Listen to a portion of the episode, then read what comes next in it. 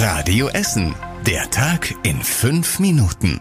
Am 24. Mai mit Antonia Weiß. Hallo und schön, dass ihr dabei seid.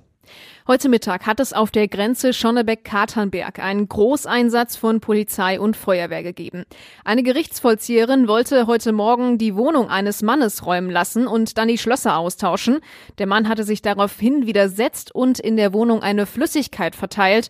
Dann sperrte er sich in seiner eigenen Wohnung ein.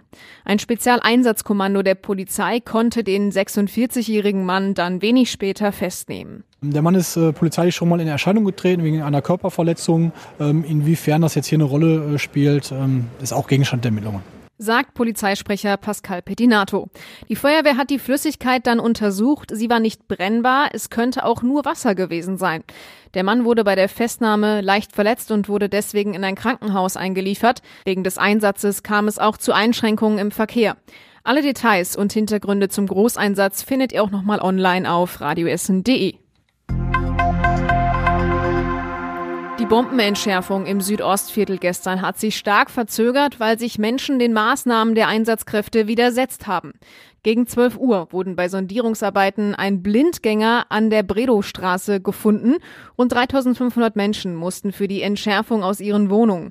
Einige Menschen weigerten sich aber, ihre Wohnungen zu verlassen. Feuerwehrsprecher Christoph Risse sagt, es haben sich auch immer wieder Menschen in ihren Wohnungen eingesperrt. Ja, wir hatten tatsächlich Probleme mit Bürgern und Bürgerinnen, die sich nicht evakuieren lassen haben wollten aus den Wohnungen. Das heißt, man haben sich dann auch tatsächlich in den Wohnungen eingeschlossen, sodass man dann gesagt hat, notfallmäßig kommt die Feuerwehr jetzt und macht eine Türöffnung. Ja, als wir dann vor der Tür standen und die gemerkt haben, so, wir machen jetzt tatsächlich ernst, haben dann doch Einsicht walten lassen und gesagt, gut, wir verlassen die Wohnung selbstständig, was natürlich sehr zeitintensiv ist. Da muss ein Löschfahrzeug hinfahren, die Einsatzkräfte der Polizei müssen dahin. Das zieht sich schon schon mal erstmal. Polizei und Stadt haben dann bestätigt, dass es einen Einsatz an der Stehler Straße gegeben hat. An einer Sperrstelle hat es eine verbale Auseinandersetzung gegeben. Größere Menschengruppen haben aber auch immer wieder versucht, die Sperrstelle zu durchbrechen.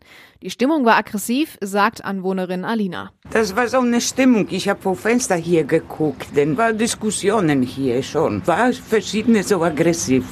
Um Viertel vor neun war der Blindgänger dann entschärft. Stadtsprecherin Silke Lenz hat für das widerwillige Verhalten entsprechende Maßnahmen angekündigt. Wenn wir feststellen, dass das nicht funktioniert und dass jemand eben wirklich aus einer Ignoranz heraus ähm, agiert und sagt, ich will das aber nicht, ich will dem nicht Folge leisten, dann haben wir uns ja dazu entschieden, auch ein Ordnungsgeld ähm, einzuführen. Und das wird in dem Fall, in dieser, äh, äh während dieser Entschärfung wird es auch zum Einsatz kommen.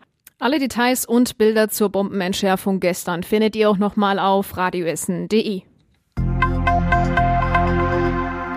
In Bergerhausen haben gestern Abend zwei Autos gebrannt. Auf der Ruhrallee fing ein Auto während der Fahrt an zu brennen.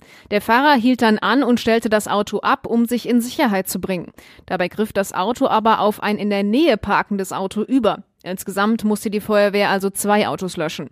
Dafür war die Ruhrallee in Richtung Kupferdreh gestern Abend zeitweise gesperrt.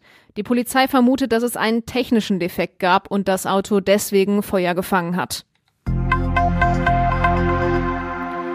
In Altenessen Süd gibt es einen neuen Bücherschrank. Er steht auf dem Vorplatz der Herz-Jesu-Kirche. Jeder kann sich dort kostenlos Bücher nehmen und auch welche reinstellen. Die Bücherschränke sollen dabei helfen, dass wieder mehr gelesen wird. Allein von der Stadt gibt es bisher 38 Bücherschränke, die über das gesamte Stadtgebiet verteilt sind. Zum Beispiel in Bergerhausen, Bocholt, Kettwig, Heising und Werden.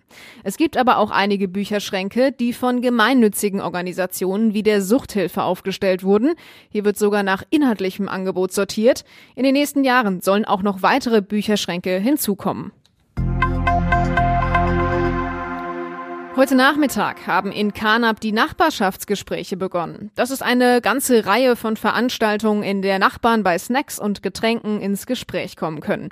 Organisatorin Katharina Hieber erklärt die Idee dahinter. Es ist sehr schön, die Menschen, die um einen herum leben, kennenzulernen, um einfach auch eine Gemeinschaft zu bilden und sich vielleicht auch mal austauschen zu können oder unterstützen zu können. Das ist natürlich immer toll. Der erste Termin hat heute Nachmittag in der Nachbarschaft der Kremersheide auf dem Spielplatz im Kanaper Norden stattgefunden. Jeder, der in Kanap lebt, ist bis Oktober eingeladen, dabei zu sein. Die Treffen finden immer in unterschiedlichen Nachbarschaften statt und bei schlechtem Wetter fallen die Termine aus. Initiiert wurden die Nachbarschaftsgespräche gemeinsam mit einigen anderen Partnern vom Stadtteilbüro Kanap. Und zum Schluss der Blick aufs Wetter. In der Nacht werden sich nur wenige Wolken zeigen und es bleibt meistens trocken. Rund 6 Grad kriegen wir dann. Morgen schafft es die Sonne etwas länger durch die Wolken und es geht meistens trocken weiter. Maximal 19 Grad dann morgen. Und das waren die wichtigsten Nachrichten an diesem Mittwoch. Alle aktuellen Meldungen aus unserer Stadt findet ihr wie immer auch auf radioessen.de und in unserer App. Ich wünsche euch eine gute Zeit, da wo ihr auch seid. Bis dann und ciao.